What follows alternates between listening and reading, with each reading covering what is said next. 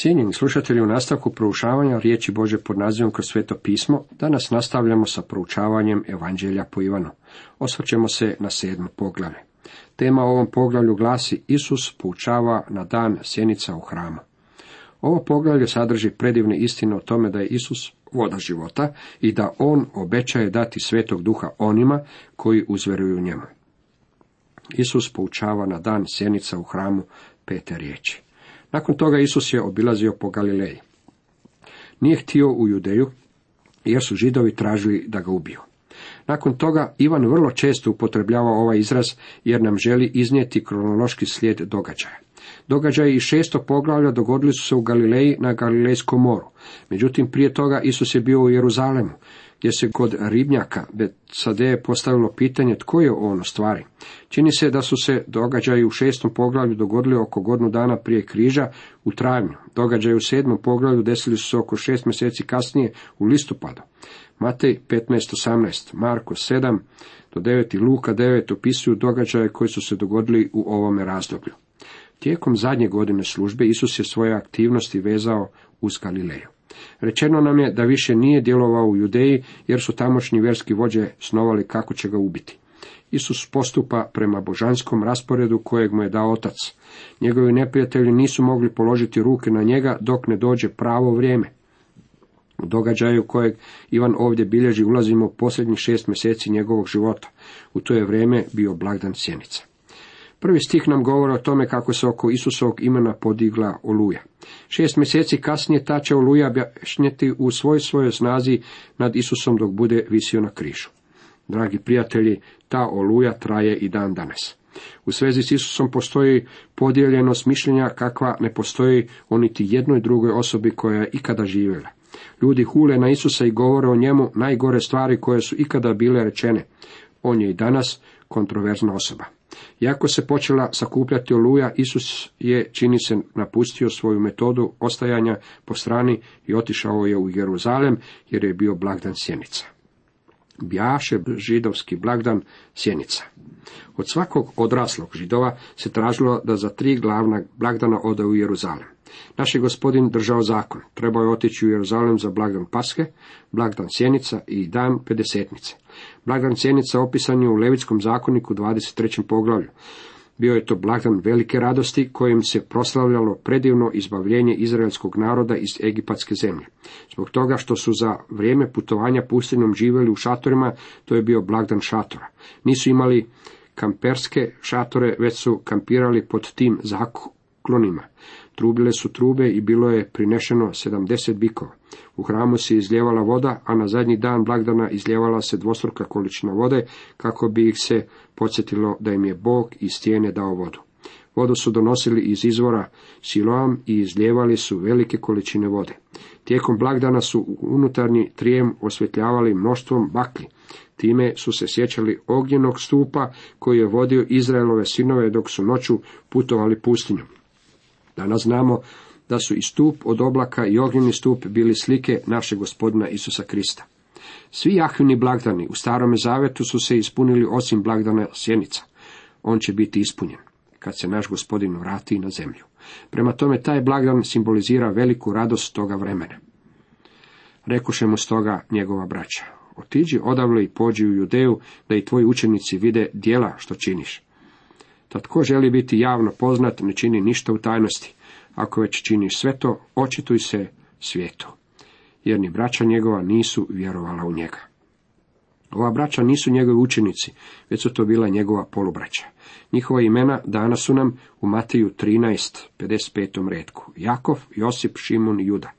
Njegov polubrat je autor Jakovljeve poslanice. Njegov polubrat Juda vjerojatno napisao Judinu poslanicu. To je naravno bilo mnogo kasnije. A u tom trenutku njegova polubraća još uvijek nisu vjerovala u njega. Davali su mu savjete koje on nikako nije mogao upotrijebiti. Reče im na to Isus, moje vrijeme još nije došlo, a za vas je vrijeme svakda pogodno. Savjetovali su Isusa za svoje nevjere, međutim Isus nije želio primiti njihov savjet. On djeluje prema određenom rasporedu, prema rasporedu svog nebeskog oca. On ne slijedi mudrost ovoga svijeta, niti je ikada činio prema svom umu, Nije stvar u tome da Isus ne misli da je pogrešno vrijeme da ide. Isus slijedi sasvim određeni raspored njegovog nebeskog oca. On tvori Božju volju. Zapazite kratku riječ još u stihu. Moje vrijeme još nije došlo. Isus nije rekao da neće otići na blagdan, međutim nije javno išao s njima kako bi pozornost javnosti pribavljao nečim spektakularnim ili bilo čim drugim što bi oni željeli da on učini. On će otići u vrijeme kojemu odredi otac i na način kojeg je odredi otac. Vas svijet ne može mrziti, ali mene mrzi jer ja svjedočim protiv njega da su mu dijela opaka. Vi samo uziđite na blagdan, ja još ne ulazim na ovaj blagdan jer moje se vrijeme još nije ispunilo.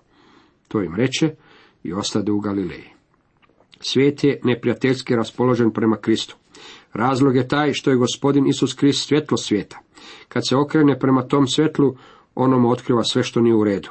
To svjetlo otkriva grijeh. Isus optužuje grijeh. To je razlog zbog kojeg Krista ljudi mrze još i danas. On je osuđivao grijeh samom svojom prisutnosti, svojim životom. Zbog toga se u ljudima budi neprijateljstvo, jer je čovjekovo srce zlo. Otkupljujuća ljubav je sredstvo koje je slomilo neprijateljstvo čovjekovog srca. Ovo jasno možemo vidjeti u životu Savla i Starca. On je sav odisao prijetnjom prema kršćanima. Mrzio je gospodina Isa i svatko ko bi ga slijedio. Međutim, kad je upoznao gospodina Isa kao svog osobnog spasitelja, to je slomilo njegovo srce i mogao je reći, čitamo u Galačanima 2.20, koji me ljubio i predao samoga sebe za mene. Ali pošto njegova braća uziđoše na blagdan, uziđe i on, ne javno, nego potajno. Vjerojatno je sa svojim učenicima putovao sporednom cestom i ušao je u grad na opća vrata. Ja vjerujem da je gospodin Isus uvijek ulazio u Jeruzalem na opća vrata sve do svog takozvanog triumfalnog ulaska kad se obznanio javnosti, predavši sebe narodu i zahtijevajući od njih da ga ili prihvatele ili odbace. A židovi su ga tražili o blagdanu pitajući gdje je onaj. I među mnoštvom o njemu se mnogo šaptalo. Jedni govorahu dobar je, drugi pak ne, nego zavodi narod. Ipak nitko nije otvoreno govorio o njemu zbog straha od židova. Židovi su vjerski vođe. Oni su ga tražili i očekivali jer je zakon zahtijevao da dođe na blagdan. U svezi s njim bilo je mnogo rasprave, međutim sve je bilo činjeno u tišini i tajnosti, jer bi se napadalo svakoga tko bi izrekao neku izjavu Isusu u korist i takvog bi se čovjeka uhićavalo. Usred blagdane uziđe Isus u hram i stade naučavati. Potpuno iznenada, gospodin Isus pojavljuje se u hramu. Blagdan sjenica nalazi se u Božjem kalendaru i pred nas stavlja Kristov dolazak prilikom njegovog povratka na zemlju u događajima i fazama koji do tog događaja vode. Blagdan govori u svršetku sveta. Isus će se ukazati iznenada i doći će iznenada u hram svoj gospod koga vi tražite, kaže Malahija 3.1. To će se ispuniti prilikom gospodinovog povratka na zemlju. Židovi se u čudu pitahu. Kako ovaj znade pisma, a nije učio? Jeste li zapazili koliko često nalazimo Isusa gdje poučava? Zapazite koji je prioritet naš gospodin pridavao Bože riječi. Židovi, to se odnosi na vjerske vođe, su bili zapanjeni jer gospodin nije imao nikakvog formalnog rabinskog obrazovanja. Oni su se divili tome što je mogao govoriti na način na koji je to činio. Čak su i njegovi neprijatelji bili prisiljeni priznati, nikada nitko nije ovako govorio. Na to im Isus odvrati. Moj nauk nije moj, nego onoga koji me posla. Odbaciti Isusovu poruku znači odbaciti Božju poruku. U poglavljima četvrtom i petom Isus je insistirao na tome da odbaciti ga znači odbaciti Boga. Nemojte mi reći da se nije pravio jednakim s Bogom. Možda odbacujete da on jest Bog, međutim, nemojte mi nikada govoriti da Biblija nigdje ne govori da Isus bio jednak s Bogom. Ako tko hoće vršiti volju njegovu, prepoznaće da li je taj nauk od Boga ili ja sam od sebe govorim. Ako je netko voljan vršiti njegovu volju, je prijevod kojeg nam Vejmot nudi. Stari zavet nas poziva. kušajte i vidite kako dobar je Jahve. Mi imamo jednu staru poslovicu koja govori dokaz da je puding dobar je ako ga pojedemo. Isus vas poziva, dođite i učinite laboratorijske pretrage. Ako tko hoće vršiti volju njegovu, prepoznaće doktrinu. Mora postojati stav ljubavi prema Božoj riječi. Netko je rekao da čovjekovo znanje treba poznavati da bi ga se moglo voljeti. Međutim, božansko znanje treba voljeti da bi ga se moglo razumjeti. Ovdje su nam dani koraci znanje, ljubav, poslušnost. To je ono što Isus od vas traži. Lako je sjediti na margini. Mi volimo drugima govoriti kako bi trebali činiti neke stvari ili govoriti iz svoje glave bez da znamo o čemu uopće govorimo. Isus nam poručuje. Iskušajte gospodina. Ako tko hoće vršiti volju njegovu, prepoznaće da li je taj nauk od Boga ili ja sam od sebe govorim. To je čudo u Božoj riječi. Dragi prijatelji, ako ste voljni, tada će vam Bog taj nauk učiniti stvarnim. Sveti duh će vam to potvrditi. Tko sam od sebe govori, svoju slavu traži, a tko traži slavu onoga koji ga posla, taj je istinit i nema u njemu nepravednosti. Postavlja se pitanje želi li čovjek uopće čuti od Boga. Ako želi, tada će mu Bog progovoriti u njegovoj riječi. Tada će prihvatiti i Isusa Krista koji je došao govoriti u očevo ime. Nažalost, ljudi su više zainteresirani za ljude koji traže slavu sami za sebe. Ako Isus pokušavao utemeljiti nekakvi novi kult, ti bi ga ljudi poslušali vrlo pozorno. Međutim, Isus nije proslavljao sebe, već je sve činio kako bi donio slavu za oca. Pa tako naravan čovjek ne prima što je od duha Božega. Njemu je to ludost i ne može spoznati, jer po duhu valja prosuđivati, kako čitamo u 1. Korinčanima 2. Tako neki ljudi čitaju Bibliju i od toga nemaju ništa. Nije li vam Mojsije dao zakon, pa ipak nitko od vas ne vrši zakona? Zašto tražite da me ubijete? Ovdje vidimo razotkriveno licemjerje legalista, čovjeka koji tvrdi da je njegova religija propovjed na gori ili osoba koja tvrdi da živi prema deset zapovjedi. Gospodin Isus je rekao, nitko od vas ne vrši zakona. Zakon je ogledalo koje nam omogućava da prepoznamo kako smo izgubljeni grešnici. Zakon je važan, nemojte me pogrešno razumjeti, nemojte zakon izbacivati na stražnja vrata. On izražava Božu volju. Međutim, svrha zakona je da nam pokaže da smo grešnici i da nam je potreban spasitelj. Zakon je učitelj koji nas dovodi Kristu.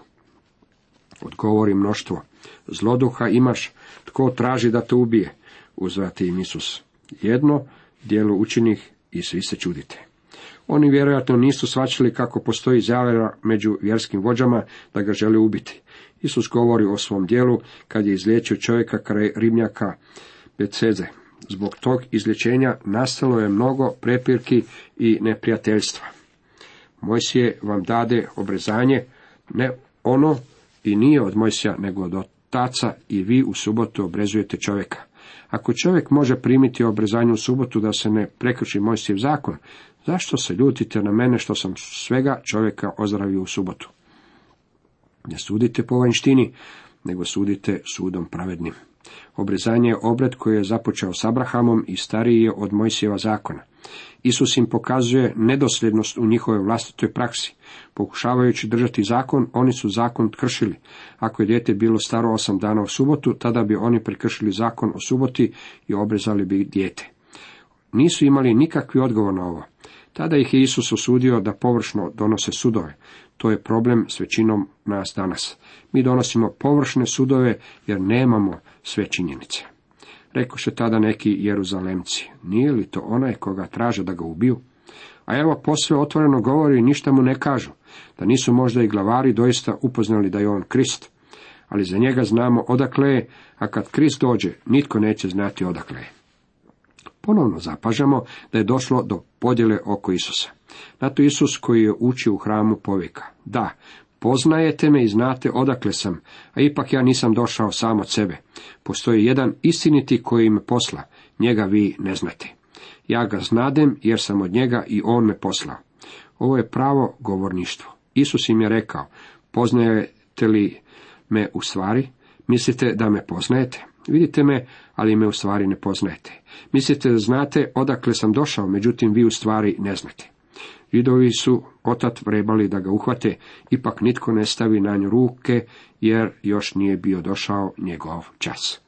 Zanimljivo je da jako su bili žarki uhvatiti Isusa, nisu mu mogli ništa dok ne dođe njegov čas. A mnogi iz mnoštva povjerovaše un te govorahu. Zar će Krist, kada dođe, činiti više znamenja nego što ih ovaj čini? Doći farizeji da se to u mnoštvu o njemu šapće.